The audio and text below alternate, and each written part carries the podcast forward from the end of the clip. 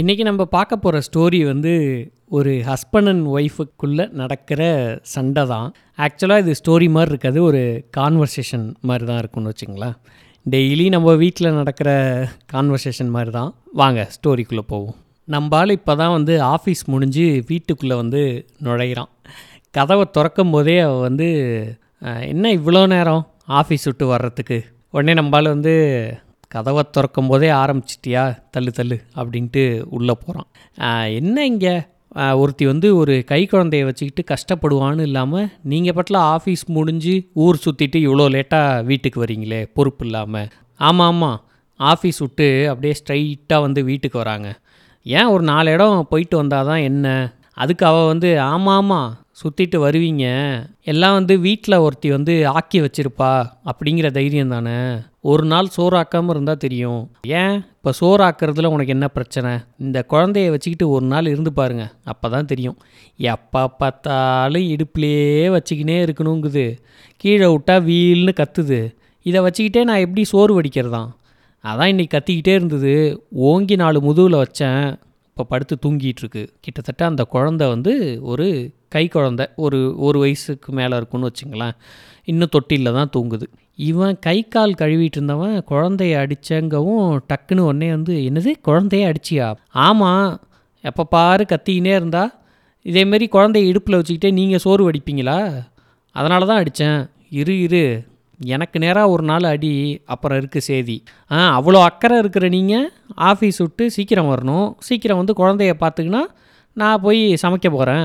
ஆமாம் ஆமாம் நான் வேலைக்கெல்லாம் ஒன்றும் போவேணாம், உன் கூடையே குழந்தைய பார்த்துக்கினே உட்காந்துருக்க சொல்கிறியா என்ன, அப்புறம் ஏன் சம்பாதிப்பானா அப்படின்னு இவன் கேட்க, அவள் உடனே ஊரில் யாரும் சம்பாதிக்கலையா, யாரும் ஆஃபீஸ் போகலையா, உங்களாட்டம் தான் டெய்லி ஊர் சுற்றின்னு வராங்களா, நீங்கள் தான் இப்படி சுற்றின்னு வரீங்க, நீ ஆரம்பித்தா நிறுத்த மாட்டியே, அந்த சாதத்தை போடு அப்படின்னு தட்டை எடுத்துகிட்டு சாப்பிட உக்காடுறான். அவள் சாதத்தை எடுத்து போடுறா. சாதத்தில் வந்து ஒரே கல். வாய் தான் இருக்குது உனக்கு, சாப்பாட்டில் இவ்வளோ கல் இருக்குது, எப்படி மனுஷன் சாப்பிடுவான், இதையாவது கொஞ்சம் கல்லை பொறுக்கி வைக்கக்கூடாது. அவள் உடனே சொல்கிறா, ஆமாம் ஆமாம் நீங்கள் வந்து ஆள் விட்டுருக்கீங்க பாருங்கள் வீட்டில், அவங்கள்ட்ட நான் குழந்தைய கொடுத்துட்டு ஆறமரை உட்காந்து உங்களுக்கு நான் கல் பொறுக்கிறேன் அரிசியில், அதான் எனக்கு வேலை, சமைக்கவே விடமாட்டேங்குதுங்கிற அது கல் பொறுக்க விடுமா அப்படின்னு பேசிக்கிட்டே வந்து குழம்ப ஊற்றுறா. குழம்ப ஊற்றுனா வெண்டைக்காய் குழம்பு. உடனே தலைவனுக்கு வந்து மூஞ்சி ஒரு மாதிரி மாறுது. ஏன்னா மத்தியானமும் இதே வெண்டைக்காய் சாம்பார், நைட்டும் இதேவா, குழ குழன்னு வெண்டைக்காய், ஏன் உனக்கு வேறு காயே கிடைக்கலையா, காலையில் ஆஃபீஸ் கிளம்பி போகும்போது காய் எதுவும் இல்லை வாங்கி கொடுங்கன்னு சொன்னேன், எதுவுமே காதில் வாங்காத மாதிரி கிளம்பி போனீங்கல்ல, அப்புறம் தெருவில் என்ன காய் வருதோ அதை வாங்கி தான் குழம்பு வைக்க முடியும், வெண்டைக்காய் தான் எடுத்து வந்தான் அதான் குழம்பு வச்சுருக்கேன், நீங்கள் வாங்கி கொடுத்தா நான் ஏன் இதை செய்ய போகிறேன், பதிலுக்கு பதில் நல்லா பேசு, ஏன் கொஞ்சம் அப்பளமாவது வறுத்து வைக்கக்கூடாதா, யார் வாங்கிட்டு வந்து தருவா அப்பளம், நீங்கள் தானே வாங்கிட்டு வந்து தரணும், நீங்கள் கடைக்கே போகிறது இல்லையே, அப்புறம் நான் எப்படி வாங்குவேன், வெளில எத்தனை சின்ன பசங்க விளையாடிட்டுருக்கு, அதுக்கிட்ட ஏதாவது காசை கொடுத்து பக்கத்து கடையில் போய் வாங்கிட்டு வானா வாங்கிட்டு வரப்போகுது, உன் குணத்துக்கு எந்த குழந்தை உன்கிட்ட வரும், என்ன என் குணத்துக்கு என்ன, ஆ எதாக இருந்தாலும் பட்டு பட்டுன்னு பேசுவேன் மனசில் வச்சுக்காமல், ஆ என் குணத்துக்கு என்ன கேடு வந்தது, ஏன் நல்ல குணமாக இருக்கிறவளாக பார்த்து நீங்கள் கட்டிக்க வேண்டியதானே, சரி சரி மோரை ஊற்று, மோரை கொண்டு வந்து ஊற்றுறா. பிசைஞ்சிட்டு பார்க்குறான் தொட்டுக்க என்ன இருக்குது அப்படின்னோடனே அதே வெண்டைக்காய் சாம்பாரே எடுத்து வரா. இதாதா நிறுத்து, அதுதான் வேணாங்கிறண்ணே, போய் ஊறுகாய் எடுத்துருவா. ஆ எங்கே இருக்குது ஊறுகாய், நீங்கள் வாங்கி கொடுத்தா தான் இருக்கும் ஊறுகாய், இவ்வளோ நல்லா வாய்க்கிழியே பேசுகிறீல, ஒரு எலுமிச்சங்காய் வாங்கி ஊறுகாய் போட்டு வச்சா என்ன, ஆமாம் ஆமாம் நீங்கள் அப்படியே எலுமிச்சம்பழம் வாங்கிட்டு வந்து கொடுத்துட்டீங்க பாருங்கள் நான் அப்படியே ஊறுகாய் போடுறதுக்கு அப்படின்னு அவள் வந்து பேசிக்கிட்டே இருக்கா. இவன் சாப்பிட்டு முடிச்சுட்டு கையை கழுவுறான். சரி குழந்தை மேலே இவ்வளோ அக்கறையாக பேசுகிறீங்களே, அவனுக்கு ஒரு ஃபீடிங் பாட்டில் ரப்பர் வாங்கிட்டு வாங்கன்னு எத்தனை நாளாக சொல்கிறேன், இன்னைய வரைக்கும் வாங்கிட்டு வந்துருக்கீங்களா, சரி சரி நாளைக்கு ஞாபகப்படுத்து வாங்கிட்டு வரேன். இவன் உடனே ஆமாம் ஆமாம் அப்படியே வாங்கிட்டு வந்து கொடுத்துட்டு தான் மறுவேளை பார்ப்பீங்க பாருங்கள் சொல்லிவிட்டு உடனே இந்த தவணைக்காரனுக்கு காசு கொடுத்தீங்களா இல்லையா, அவன் இன்றைக்கி வீட்டுக்கு வந்து சத்தம் போட்டு போனான், உண்மையை சொல்லுங்கள், தவணைக்காரனுக்கு காசு கொடுத்தீங்களா இல்லையா, எல்லாம் அடுத்த மாதம் பார்த்துக்கலாம் விடு விடு, அதானே பார்த்தேன் நீங்களாவது சொன்ன வார்த்தையை காப்பாற்றுறதாவது, ஏங்க இப்படி என்கிட்ட பொய் பொய்யா சொல்லிக்கிட்டு இருக்கீங்க, என்கிட்ட என்ன சொன்னீங்க, அவனுக்கு பணம் கொடுத்துட்டேன்னு தானே சொன்னீங்க, இன்றைக்கி வந்து அவன் என்கிட்ட பணம் கேட்குறான். நான் என்னன்னு நினைக்கிறது? அவன் பொய் சொல்கிறான்னு நினைக்கிறதா, இல்லை நீங்கள் பொய் சொன்னீங்கன்னு நினைக்கிறதா அப்படின்னு இவன் கண்டினியூவஸாக பேசிக்கிட்டே இருக்கான். சரி இதோட போதும் நிறுத்து அப்படின்னு சொல்லிவிட்டு இவன் உள்ளே வந்ததுலேருந்து ட்ரெஸ்ஸை மாற்றி சாப்பிட்டு முடிக்கிற வரைக்கும் கேள்வி மேலே கேள்வியாக அவள் கேட்டுக்கிட்டே இருக்கா. இவனும் வந்து தொடர்ந்து பேசிக்கிட்டே இருக்கானா. இவனுக்கு வந்து ரொம்ப அப்படியே கடுப்பாக இருக்குது. சரின்னு போயிட்டு அப்படியே பேண்ட்டு பாக்கெட்டில் சிகரெட் இருக்கான்னு தேடுறான். சிகரெட் இருக்குது. சரி போய் இந்த சிகரெட்டையாவது நிம்மதியாக வெளில குடிச்சிட்டு வரும் அப்படின்னு சொல்லிட்டு இவன் சிகரெட் குடிக்கிறதுக்கு வெளில போகிறான். இவன் வந்து அப்போ தான் வந்து சாப்பிடுவோம் அப்படின்னு சொல்லிட்டு சாப்பாடை போட்டுட்டு சாப்பிட உட்கார்றான். தலைவன் வெளில போய் அப்படி சிகரெட்டை பற்ற தான் வைக்கிறான். உடனே வந்து இவ ஏங்க ஏங்க அதுக்குள்ளே உடனே தெருவுக்கு போயிட்டீங்களா, இங்கே வாங்க. இன்னும் வந்து என்னடா இதுன்னு அப்படியே சிகரெட்டோடையே உள்ளே வரான். என்ன அப்படிங்கவும் நான் சாப்பிட உட்காந்தா தான் இவனுக்கு முழிப்பு வரும், இந்த பாருங்கள் கத்துறான், போய் அப்படியே தொட்டியை கொஞ்சம் ஆட்டி விடுங்க. என்னாடி இது, ஒரு சிகரெட் நிம்மதியாக குடிக்க முடியுதா அப்படின்ட்டு போகிறான். ஏங்க அதை அணைச்சிட்டு போங்க, சிகரெட்டோடையே போவீங்களா குழந்தைகிட்ட.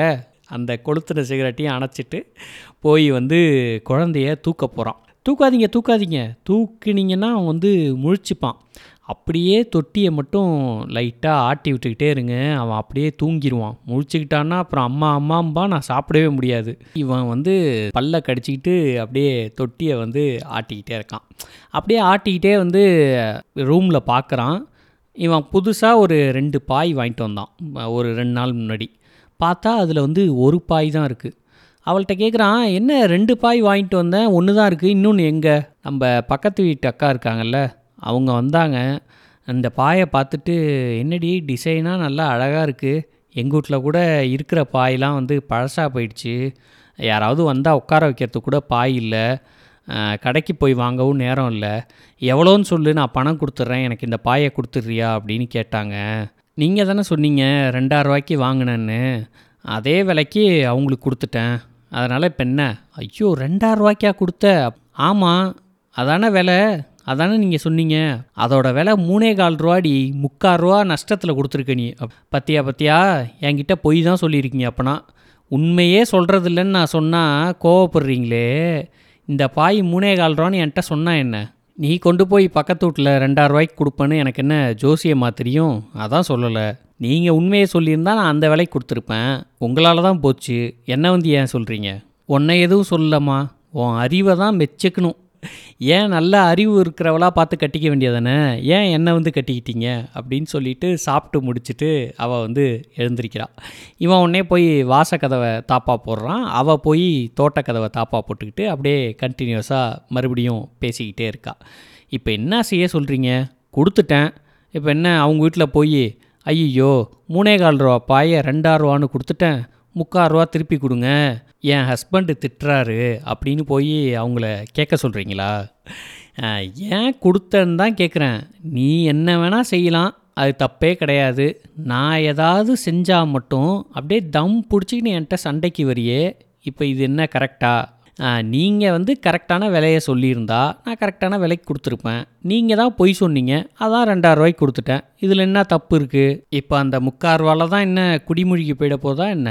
விடுங்க பார்த்துக்கலாம், கடைசி வரைக்கும் நீ செஞ்சது தப்புன்னு ஒத்துக்க மாட்டியே, நீங்கள் தப்பு பண்ணிவிட்டு என் மேலே பழியை தூக்கி போட்டால் நான் ஏன் அதை ஒத்துக்கணும்? சரி சரி இதோட விடு, இனிமேல் எதுவும் பேசாத அப்படின்னு சொல்லிட்டு லைட் ஆஃப் பண்ணுறான்.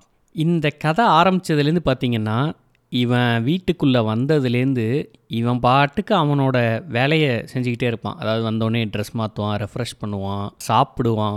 ஆனால் இந்த சண்டை பட்டில் நடந்துக்கிட்டே இருக்கும்.